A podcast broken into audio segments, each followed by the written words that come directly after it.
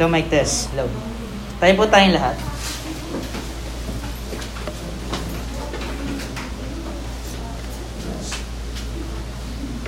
Tayo manalangin. Panginoon, maraming salamat po, O God, sa napagandang opportunity na ito, Lord God. Malaya po kami uh, mapagbigay ng papuri, pasalamat sa iyo, Panginoon. Salamat, Lord, sa katagumpayan ng bawat sa dito, Panginoon, na nakapunta po kami, Panginoon, sa gitna, Lord God, ng aming mga uh, pinagdadaanan, Panginoon. Salamat, Lord, at kami, kami po ay patuloy na tumatayo, Panginoon, upang uh, kami po, Lord God, ay uh, pumunta dito, Lord God, sa bahay panambahan, Panginoon. Salamat po, Lord, at kami po ay excited, Lord, sa yung mensahe sa araw na ito, Panginoon. Kaya po ay nagagalak dahil patuloy namin nararamdaman, Panginoon, yung presensya, Lord, God, sa aming mga buhay, Panginoon. Kaya salamat po, Lord. Alam po namin na meron kang magandang gagawin sa umaga ito, Panginoon. Ipinagkakatiwala namin sa inyo ang buong oras na ito, Panginoon. Sa pangalan ni Jesus. Amen and amen. Sige, batiin muna yung katabi mo. Ng good morning.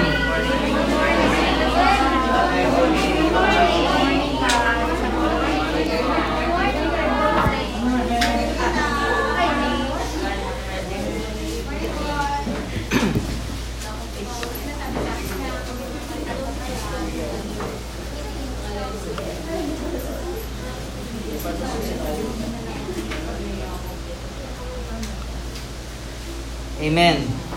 Kaya talaga hindi natin maasahan yung mga teknolohiya minsan eh. Pero dapat ready pa rin tayo. Amen?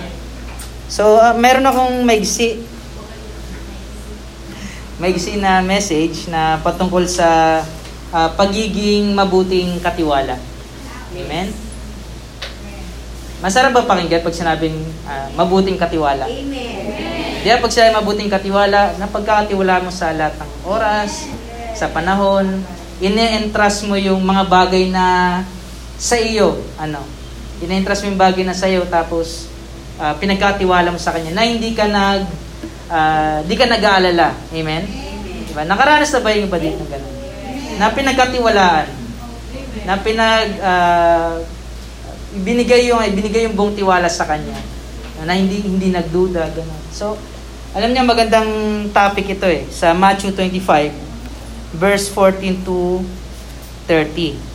Ito ay talinghaga tungkol sa tatlong alipin. And alam kong very familiar na din ang iba sa atin dito. At ito ay nagpapatungkol kung, uh, kung tayo ba ay naging mabuting katiwala ng ating Panginoon. Amen? Tignan natin, i-check natin sarili natin ngayon kung tayo ay naging mabuting katiwala. Okay?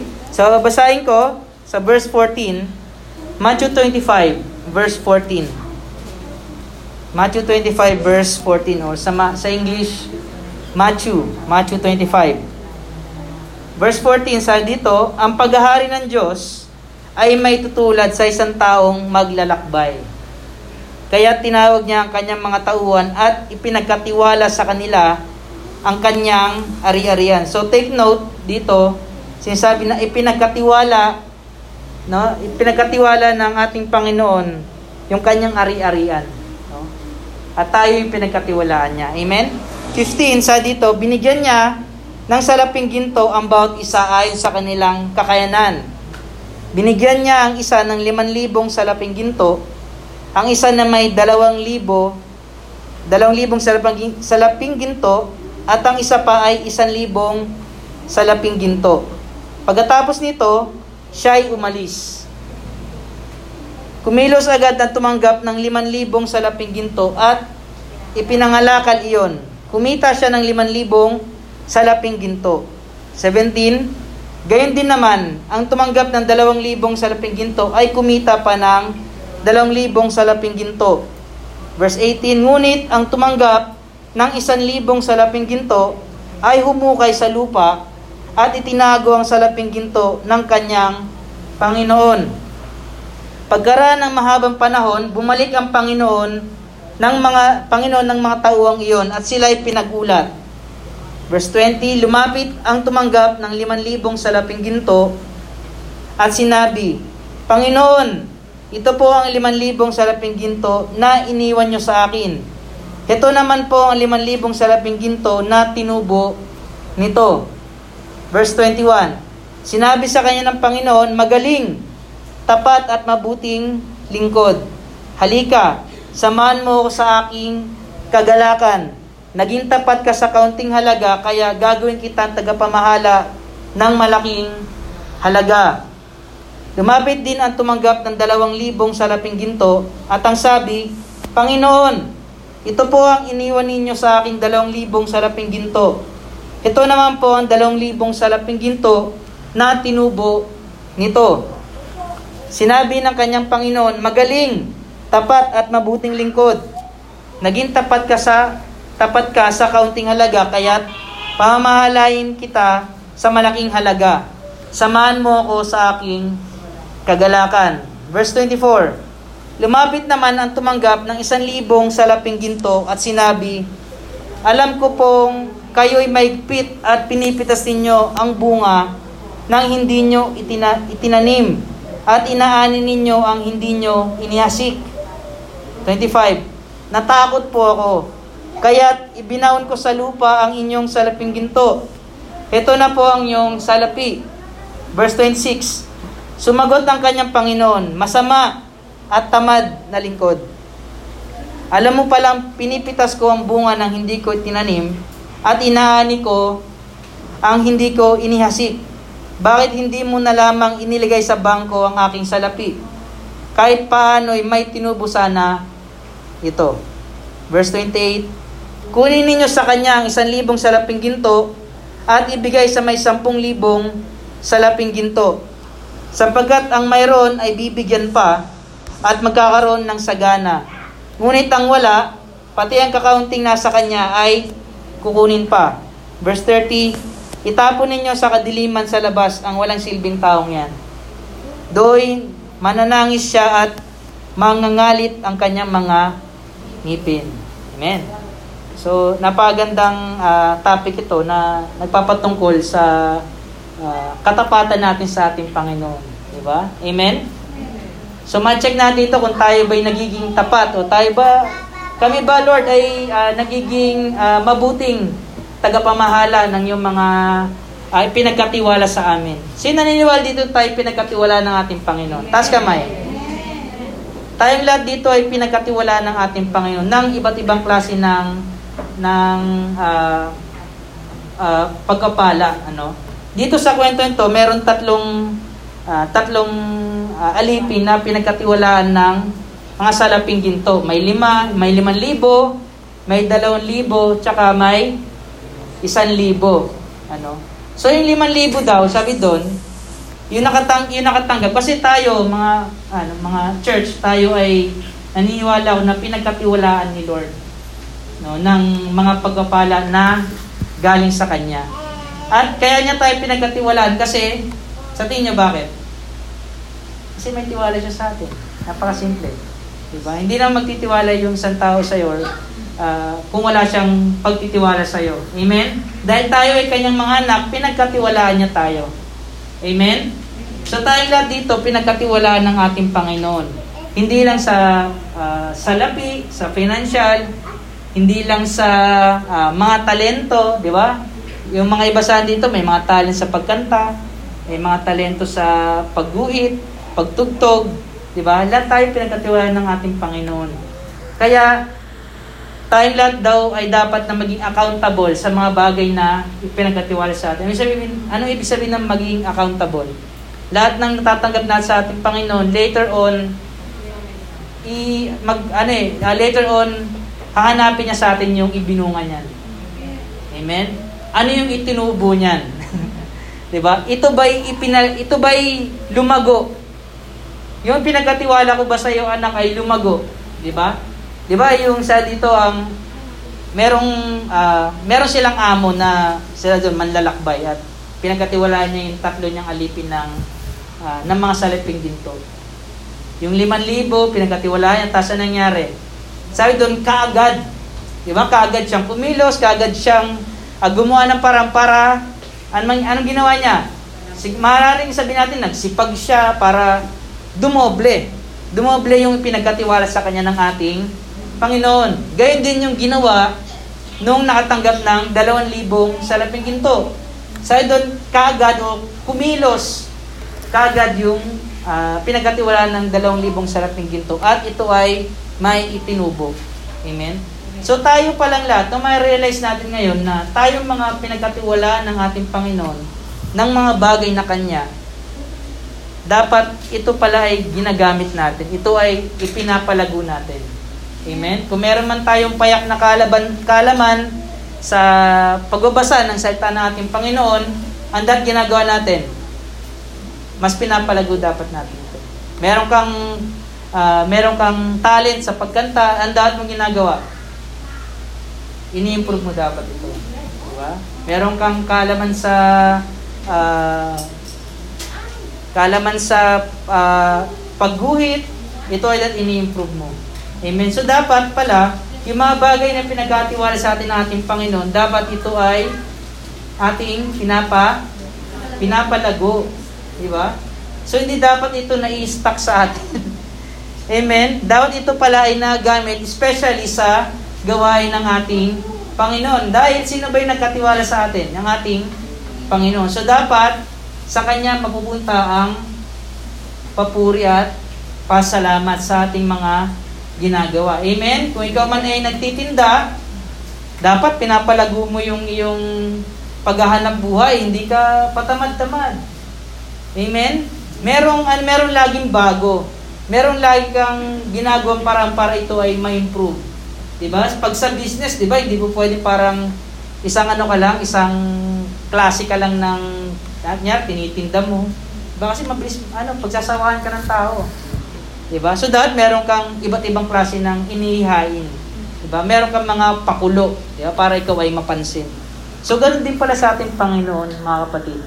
No? Na tayo ay pinagkatiwala niya ng mga bagay na sa Kanya, ano, kasi, pinag, kasi nagtitiwala siya sa atin. Diba? So dapat pala hindi natin binibigo ang Lord. Amen? Di natin binibigo ang ating Panginoon, especially, di ba, sa finances. Di ba? Ito, itong tatlong alipin na to, pinagkatiwalaan ng mga salaping ginto eh. Di ba? Tayo dito ay ano eh, uh, yung iba sa dito, nagtatrabaho, amen? Nagtatrabaho, kumikita. At ang trabaho natin, saan galing yan? Sa Panginoon, syempre. Pinag-pray mo yung trabaho niyan, binigay sa'yo ng Lord trabaho niyan, kaya ka kumikita ngayon, kaya ka merong income. Di ba? Kaya marapat lamang, di ba, na ibigay natin sa Lord yung narapat. Amen? Hindi natin siya pignanakawan. Di ba? Di ba, sinabi sa Malakayan na pinagnanakawan niyo ako. Di ba? Kaya mga kapatid, itong uh, itong mensaheng ito ay uh, ma, dapat ma-realize natin na dapat pala maging mabuti ang katiwala ng Lord. Amen? At sa tingin nyo mga kapatid, saan, saan, pa, saan pang paraan tayo pinagkatiwala ng ating Panginoon? Ba magulat kayo na pinagkatiwalaan din tayo ng ating Panginoon sa mapagsubok sa buhay. Amen? Yung iba, sabihin nito, Lord, bakit, ano, ba't ganito yung nangyayari sa buhay ko? Bakit, kung kailan nagiging maayos ako, saka nangyayari itong mga bagay na to, hindi ko maintindihan ang Panginoon. Eh kung pinagkatiwalaan ka ng Panginoon sa mga pagsubok na yan, ano magiging reaksyon natin? Kasi hindi lang hindi lang puro pagpapala ang pinagkatiwala sa atin nating Panginoon. Sa doon pat, pati ang magaganda maganda at hindi magandang bagay ay inaalaw niya sa buhay natin para ating maranasan dahil may purpose yun. Diba? Akala niyo yung pinagkatiwala lang sa atin, mga pagpapala lang ano. Ngayon, malaman natin na pinagkatiwala, uh, pinagkatiwalaan din pala tayo ng ating Panginoon sa mga pagsubok sa ating buhay. No? Inalaw ng Lord yung mga pagsubok na yan kasi alam niya na ikaw ay magtatagumpay. So ano dapat ang gagawin ng Kristiyano? Kailangan tumayo lang ang Kristiyano. Kailangan tumayo. Amen? Kailangan tayong tumayo sa anumang mga pagsubok sa ating buhay. Diba? Hindi dapat tayo tumulad dun sa foolish builder. Diba? Yung kwento ng wise and foolish builder. Saan daw siya nagtayo ng bahay? Sa buhanginan. Sino ba na magtatayo ng bahay sa buhanginan? Di ba? Na konting ano lang, hampas lang ng uh, alon yun, matatangay ka talaga. Masisira ang iyong bahay. Which is yung bahay na yun ay nagre-represent sa ating buhay. Amen? Pero kung tayo ngayon, Marel, ngayon na nalaman natin na pinagkatiwalaan din pala ng Lord sa mga pagsubok sa aking buhay. So, ang dapat kong gawin, kailangan pala maging matatag ako. Kailangan tumayo lang ako, kailangan mag-stand ako. Amen? Kasi, uh, itong pinagkatiwala sa akin ng, ng aking Panginoon, ng ating Panginoon na pagsubok, ay alam niyang merong magandang may dulot sa kaduluduluhan. Amen? Naniniwala ba kayo doon? Amen? No, na ang mga pagsubok na dumarting sa ating buhay, and I I would like to encourage you, encourage everyone no, na ito ay merong magandang kahantungan, mga kapatid. Kung tayo ay magpapatuloy lamang sa ating Panginoon. Amen? Maring iba sa atin, naghihintay ng mabilisang aksyon, mabilisang uh, solusyon sa nangyari sa ating uh, buhay. Maring tayo ay naiinip, pero ang laging tinuturo sa atin ng ating Panginoon, yung process no, ng paghihintay. Kasi yung, di ba, yung last Sunday na tinapik ko, kailangan magpasakop tayo sa kalooban ng ating Panginoon. Kung kalooban niya na ikaw ay maghintay kasi may ginagawa siya, wala tayong magagawa. Amen? Kailangan natin maghintay, kailangan natin endure yung process, kailangan nating mag uh, kailangan natin magtiis, kailangan natin mag-adjust sa mga nangyari sa ating buhay kasi tayo yung Kristiyano eh. Amen? Tayo yung Kristiyano at tayo mga Kristiyano, dapat marunong tayong tumayo sa mga pagsubok sa ating buhay kasi ang ating Panginoon ay Panginoon, Panginoon ngayon, bukas at magpakailanman. Ang sabihin nun, siya ang Panginoon ng future. Amen? So, alam na niya yung mangyayari. At bago pa man dumating yung pagsubok sa ating buhay, tayo ay pinagtitibay na niya. So, ang kailangan lang natin gawin, anong gagawin? Tumayo lang tayo. Stand firm. Amen? Stand firm. Let nothing move you, di ba? Sabi natin Panginoon. Naalala ko dyan yung, ano, eh, yung story nila Moses, yung naipaglaban yung mga Israelites. Ha, pag bumaba na yung kamay ni Moses, natatalo yung ano eh. Natatalo yung mga Israelites eh. No? Pero pag habang tinataas ni Moses yun, tumatayo siya ng maayos. Di ba? Nananalo yung Israelites. So, ganun din tayo mga kapatid. Hindi dahil pag dumating yung problema, lugmok tayo. Di ba? Tayo ay discourage. Lugmok na kagad tayo. Yung kitang-kita agad sa mukha natin yung discouragement, kitang-kita agad sa mukha natin yung uh, yung kalungkutan, di ba? Hindi ko lang sinasabi na para maging plastic kayo na may pinagdadaanan kayo pero saya-saya mo, pero hindi ganun. Ang ibig ko sabihin, tayo ay mga anak ng Panginoon, tayo ay binibigyan niya ng pagpipili. Tayo binibigyan ng pagpipili kung ikaw ay gusto mong maging masaya o gusto mong maging malungkot na lang sa pinagdadaanan mo sa iyong buhay. So it's a matter of choice, mga kapatid. Kung may pinagdadaanan ka man o wala, choice mo yun.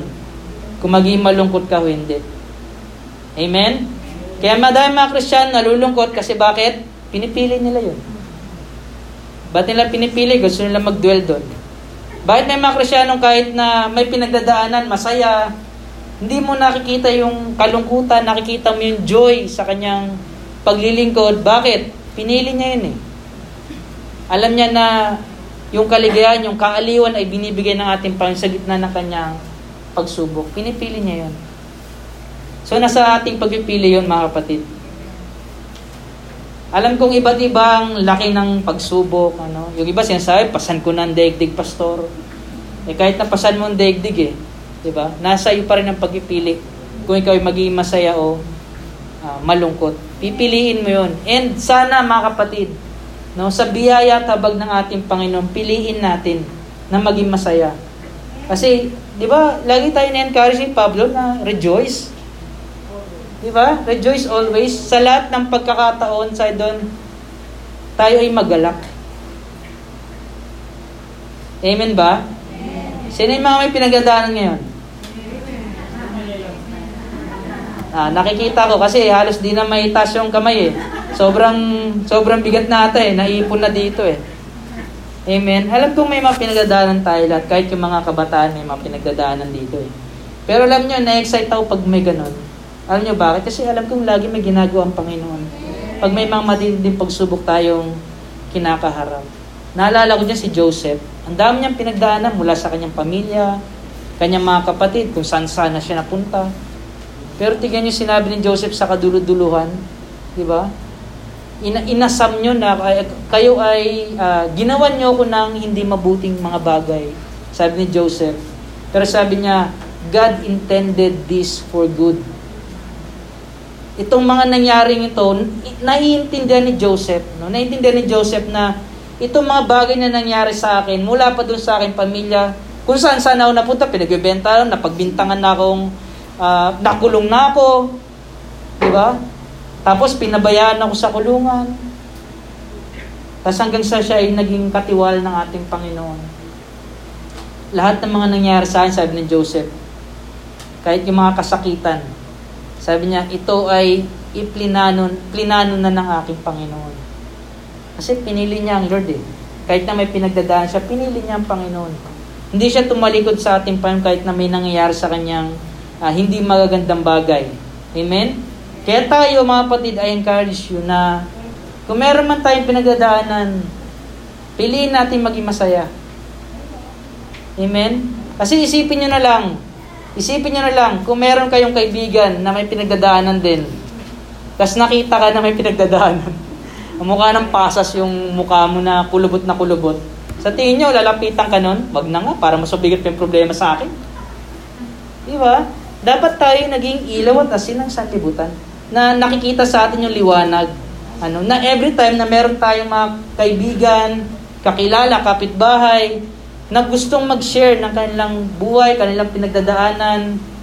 'Di ba? Makikita nila na parang gusto kong ibahagi itong ano, itong itong problema ko para mas mapagana ko kay ano. 'Di ba? Ngayon pinagkakatiwalaan tayo Lord sa mga bagay na yan. Amen? Amen. So, mga kapatid, pag meron tayong mga pinagdadaanan, piliin natin maging piliin natin maging masaya. It's a choice, mga kapatid. Amen?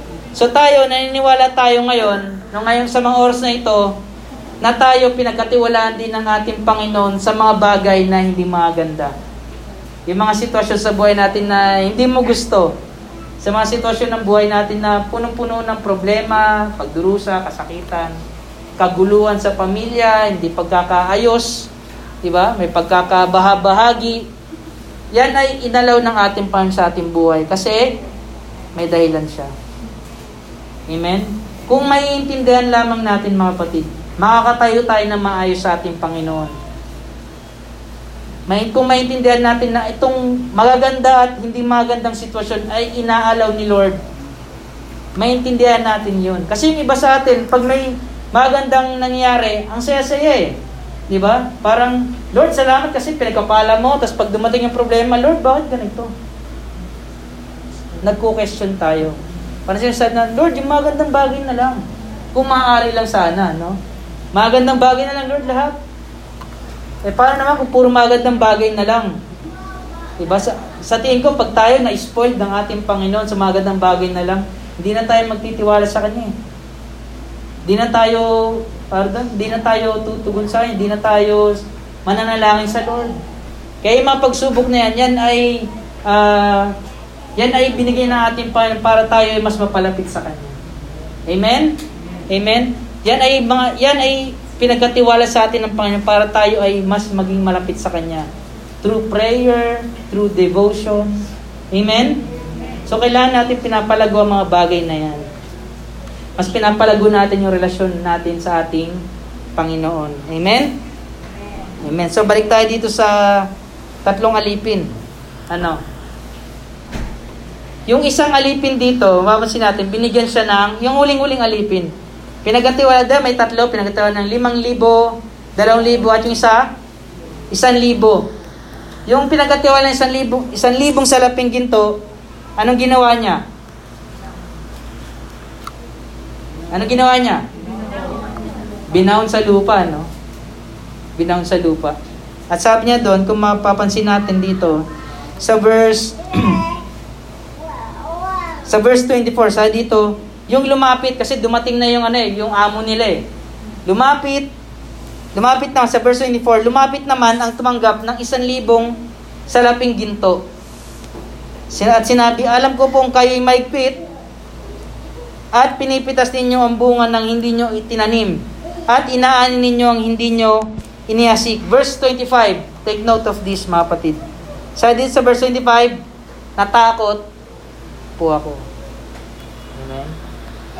So itong uh, itong tanda natin mga kapatid, pag yung fear no, na-entertain natin sa ating buhay, dun sa mga bagay na pinagkatiwala sa atin ng Panginoon, mapaparalyze tayo.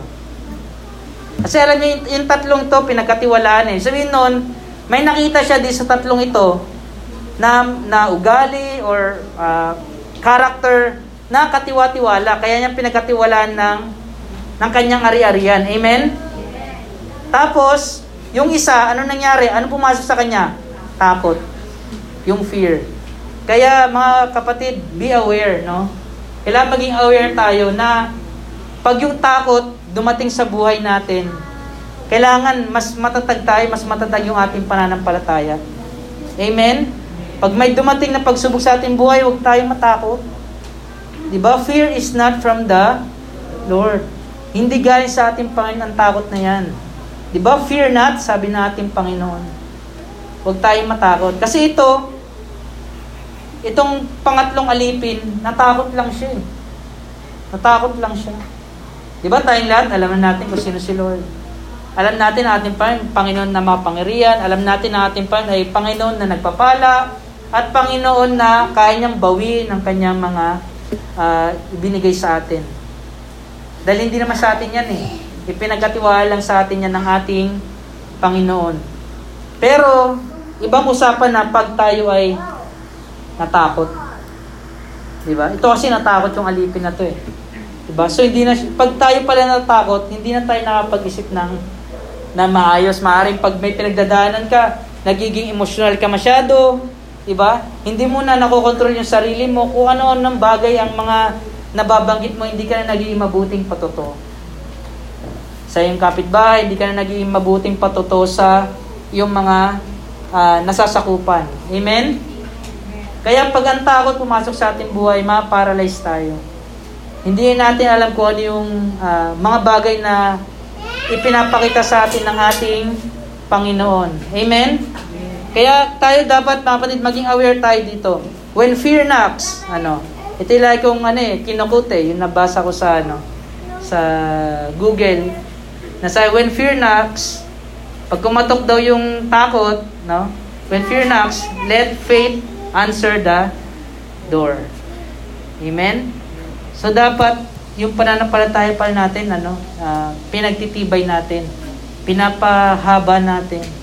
Kasi tayo yung mga Kristiyano eh. Hindi tayo yung mabilis na uh, mapikon, hindi yung tayo yung may maigsing pasensya. Di ba? Kasi pag laging ganun yung magiging attitude natin, magiging character natin mga kapatid, hindi tayo makikita ng mabuti na uh, halimbawa sa ating buhay.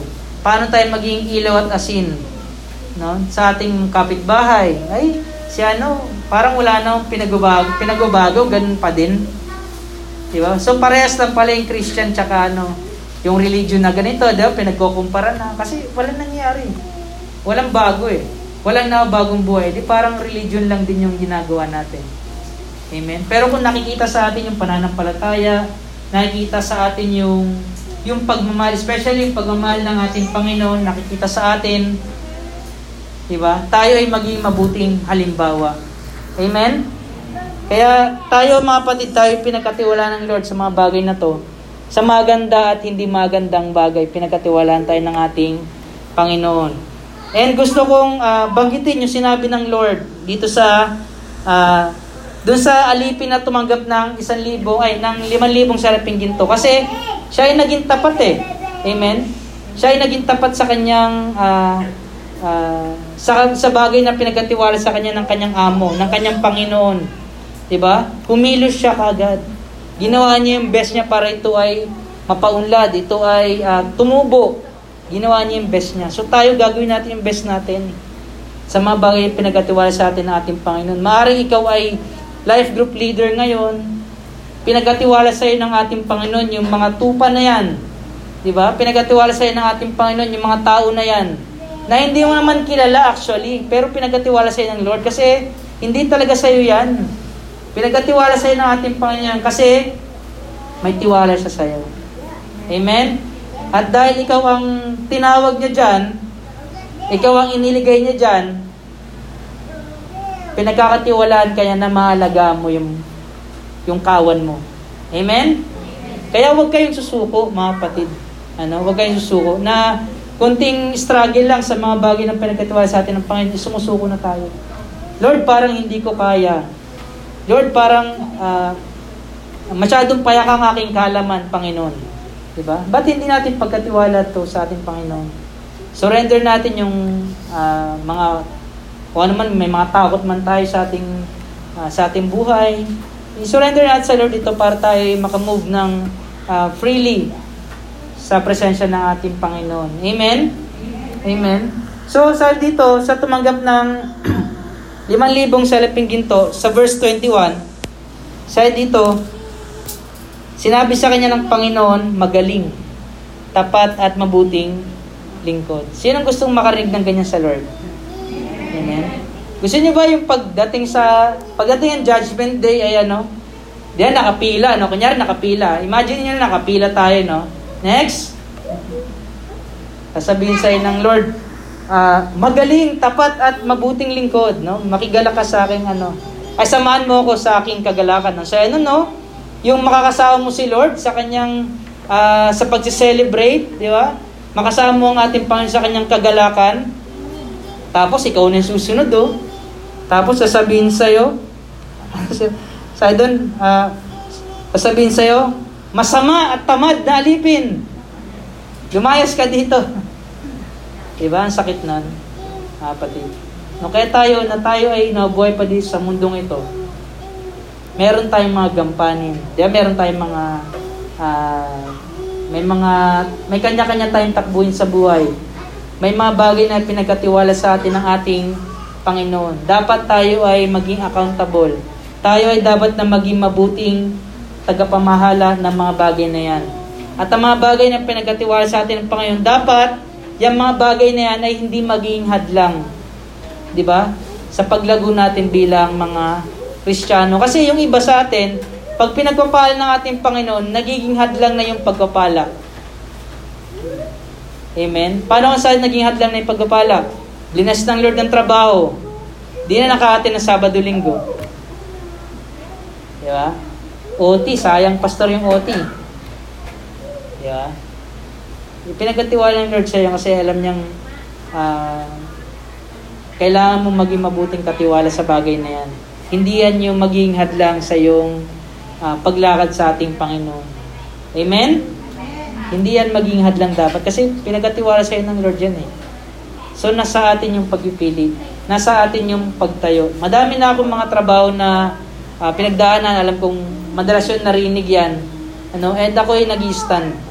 Nag-stand ako sa Lord. Nasabi ko, Lord, uh, Lord, ayoko ng Sabado, Linggo ng trabaho.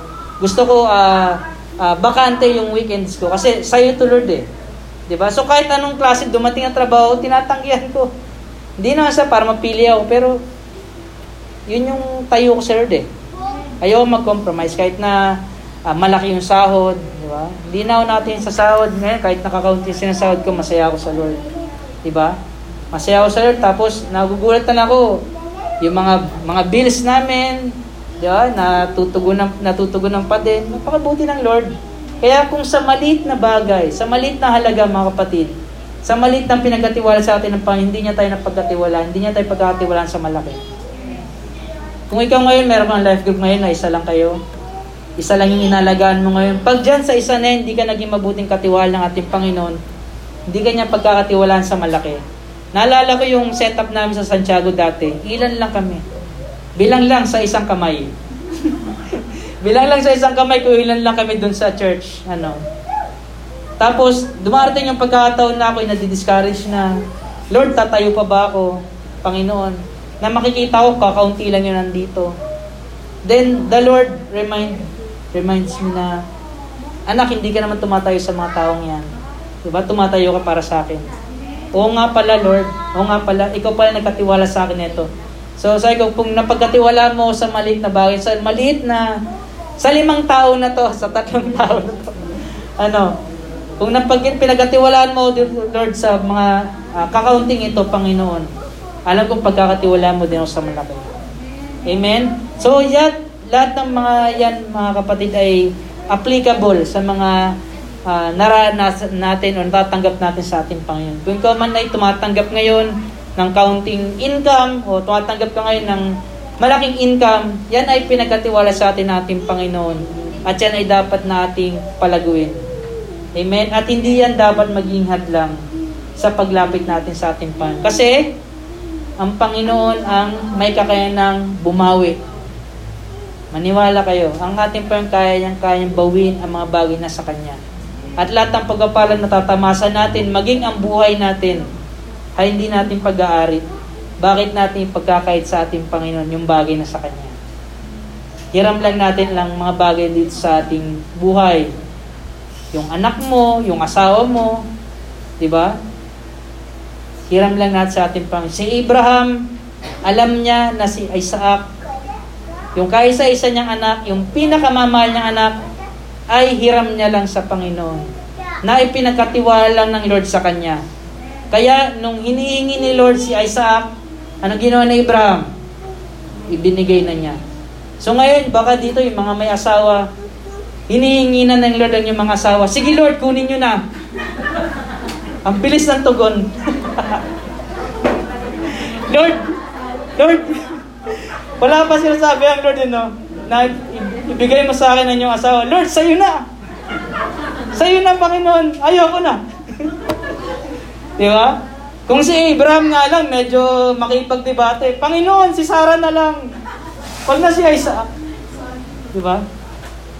Kaya mga kapatid, ano, na tayo maging mabuting katiwala ng ating Panginoon. Kasi ako, naniniwala ko na ano, eh, meron talagang reward.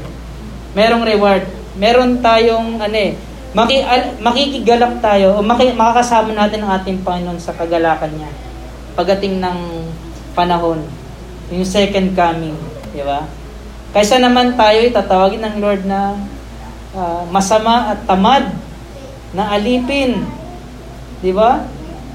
Ang sakit nun.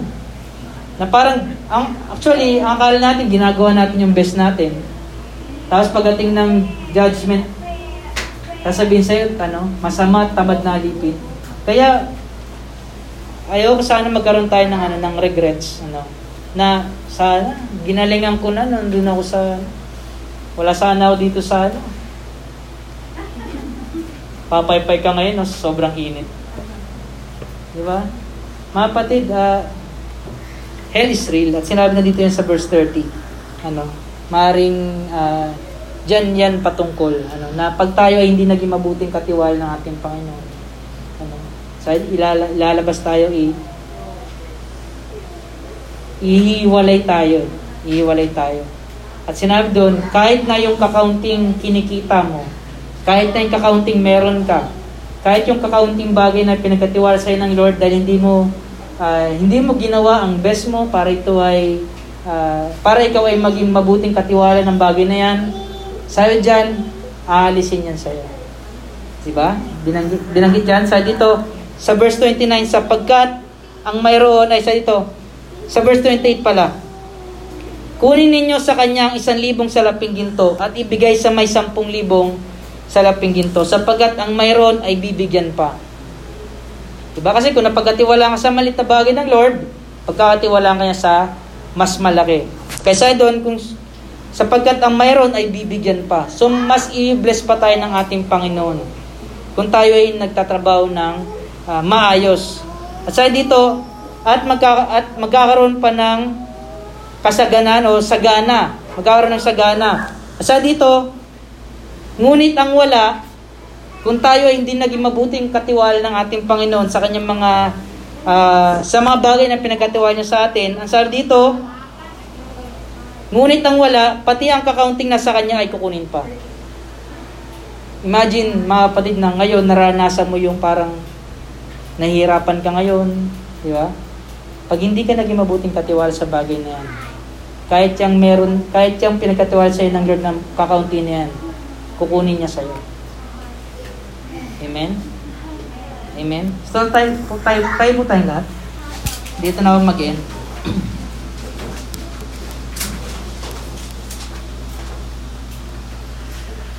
lahat tayo dito, alam ko, uh, inasam natin na uh, masabihan ng ating Panginoon na mabuti at tapat, no?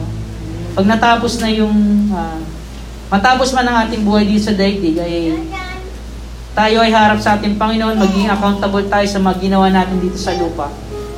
At tatanong niya tayo, an, nasan na yung nasaan na yung pinagkatiwala ko sa iyo? Ano nangyari sa mga bagay na ito na pinagkatiwala ko sa iyo? Amen. At dito ma-check natin na kung tayo ay naging mabuting katiwala, gusto ba natin marinig yung uh, masama at tabad na alipin o lingkod? Umalis ka dito sa aking harapan, hindi kita nakikilala. O mas gusto natin marinig yung well done, my good and faithful servant. Di ba? Mas, mas maganda pakinggan. Kaya tayong lahat dito ay manalangin. Kung tayo man ngayon ay dumaranas ng mga uh, pagsubok sa ating buhay, lagi nating alalahanin, mga patid, na mga bagay na yan na naranasan natin ay inalaw ng Lord sa buhay natin o ipinagkatiwala din sa atin ng ating Panginoon. Amen? So, let's pray. No? Let's pray for God's favor sa ating buhay. Na sa gitna ng ating mga ay makita natin yung kanyang kamay. Makita natin yung kanyang uh, yung kanyang kabutihan sa ating buhay. Amen? So let's pray, Panginoon. Salamat po, Lord, sa mga bagay na ipinagkatiwala niyo po sa amin, Panginoon. Salamat din po, Panginoon, sa kakaunti, Lord, na mayroon kami ngayon, o sa mga malalaking bagay, Lord, na mayroon kami ngayon. At po, Panginoon, ay uh, gawa lamang ng iyong biyaya at habag sa amin, Panginoon. Tulungan niyo po kami, Lord, na pagtagumpay ng takot, Panginoon dahil kung ang takot ang uh, magkocontrol sa aming buhay, Panginoon, ay wala po kayong magagawa. Maging katulad kami ng pangatlong alipin, Panginoon. Na hindi kami maging effective, Lord. Hindi kami maging mabuting patotoo, Panginoon. Sa aming mga nasasakupan, Panginoon. Kaya Lord, salamat po, Panginoon, na kami, Panginoon, ay pinagkatiwalaan mo, Panginoon, na mga bagay na sa iyo, Lord God. Salamat po Lord sa iyong pagtitiwala sa amin. At dalayan po namin Lord na kami Panginoon ay bigyan mo Panginoon ng kalakasan. Bigyan mo kami Panginoon ng karunungan Lord. Tulungan mo kaming pumili Panginoon ng uh, nasa tamang Panginoon. Tulungan mo kami na piliin namin maging masaya sa gitna ng uh, mga pinagdadaanan namin Panginoon sa buhay. Tulungan mo kami Lord God na maranasan na yung kaaliwan Panginoon sa gitna ng aming mga pinagdadaanan, Panginoon. At gayon din, Lord, na sa mga oras na ito, Panginoon, ay dalangan po namin, Lord, na kami lahat dito ay magkaroon, Panginoon, ng puso na paglingkod, Panginoon. Puso na paglingkod, Lord, na hindi nakatingin sa mga bagay, Panginoon, na nandito, Lord God, sa lupa, kundi nakatingin kami, Panginoon, sa mga bagay, Lord, na patungkol sa iyo, Panginoon na ikaw lamang, Lord God, ang aming uh, ginugol, Panginoon, sa aming buhay. Eh, at ang naisin ng puso namin ay ang i-please ka, Panginoon, ang mabigyan ka ng kaluguran, Panginoon, sa aming mga buhay. Dahil later on, Panginoon, sa iyong pagbabalik, kami po, Lord God, ay harap. Kami lahat ay harap sa iyo, Panginoon. At hingin mo sa amin, Lord, ang mga bagay na pinagkatiwala niyo sa amin. Salamat po, Lord. Salamat sa iyong favor, Lord. Salamat sa iyong kabagan, Panginoon. Kahit na Lord kami, Panginoon, ay hindi worthy, Panginoon, ng iyong uh, mga pagpapala, Panginoon, na tinatamasa namin sa ngayon, Lord. Still, Panginoon, kayo po, Panginoon, patuloy na nagiging tapat sa amin, Lord. Kaya ganun din, Lord, kayo po ay humingi ng kapatawaran, Panginoon, sa aming mga nagagawang kasalanan, Lord. Na mas nauuna ka namin, pang, mas nauna namin, Panginoon, ang mga bagay na uh, pansarili, Lord, kaysa sa mga bagay, Lord, na patungkol sa iyo, Panginoon. At mas nauna namin, Lord God, yung mga bagay, Panginoon, na uh, sa tingin namin, Lord, ay ito po, Lord, ay sa ikakalago namin, Panginoon. At hindi ka na namin, Lord God, nabibigyan ng importansya, Lord. Kaya patawarin niyo po kayong Panginoon. Tulungan niyo kami na unahin ka, Panginoon, sa aming buhay. Tulungan mo kami, Lord God, na isik, Panginoon, yung muka, Lord God, sa araw-araw. Tulungan mo kami na patuloy naming hanapin ang iyong salita, Lord upang kami ay mabigyan ng uh, guidance, Lord. Kami po, Panginoon, ay mabigyan ng wisdom, Lord God, sa aming buhay, Panginoon. Salamat po, Panginoon. Salamat po, Lord God, sa iyong kabutihan sa bawat sa amin, Lord. Patuloy mo kayong patatagin, Panginoon, sa gitna ng mga pagsubok sa aming buhay. Patuloy mong alisin, Lord God, ang mga takot, Panginoon, at palitan mo ng iyong pag-ibig, Panginoon. Perfect love drives out fear, Panginoon. Kaya maalis, alisin mo ito, Panginoon, sa buhay. Yung takot, Lord. Dahil hindi galing sa iyo ang takot, Lord God. Kami ay tinuturuan mo ng manampalataya sa iyo, Panginoon. Kaya salamat po, Lord. Salamat sa napagandang reminder mo, Panginoon, sa aming buhay. Salamat sa iyong pagkapala sa umagang ito, sa mga oras ito, Lord God. At sa mga kasamahan po namin, Panginoon, na wala po dito, sa mga kasamahan po namin, Lord God, na nakaranas ng uh, kasakitan, Panginoon, ay dalahin po na, Lord God, ang kagalingan, Lord God, ay kanilang masumpungan, Panginoon. Dalahin po na, Lord God, na sila po ay bigyan mo ng complete healing, Panginoon. Pagaling niyo po sila, Panginoon. And din, Lord, salamat po, Panginoon, sa buhay ng bawat isa na narito, Panginoon, na nakapakinig ng salita, Lord God. Salamat po, Panginoon. Ikaw lang po mga aming mga purian, ikaw lang po ang aming itaas sa aming buhay. Sa mga titirang oras po, Panginoon, sa araw na ito, Panginoon. Salamat po, Lord. In Jesus' name we pray. Amen and Amen. God bless po. God bless sa ating lahat. Mag-circle na po tayo. Kahit mga 10 minutes lang.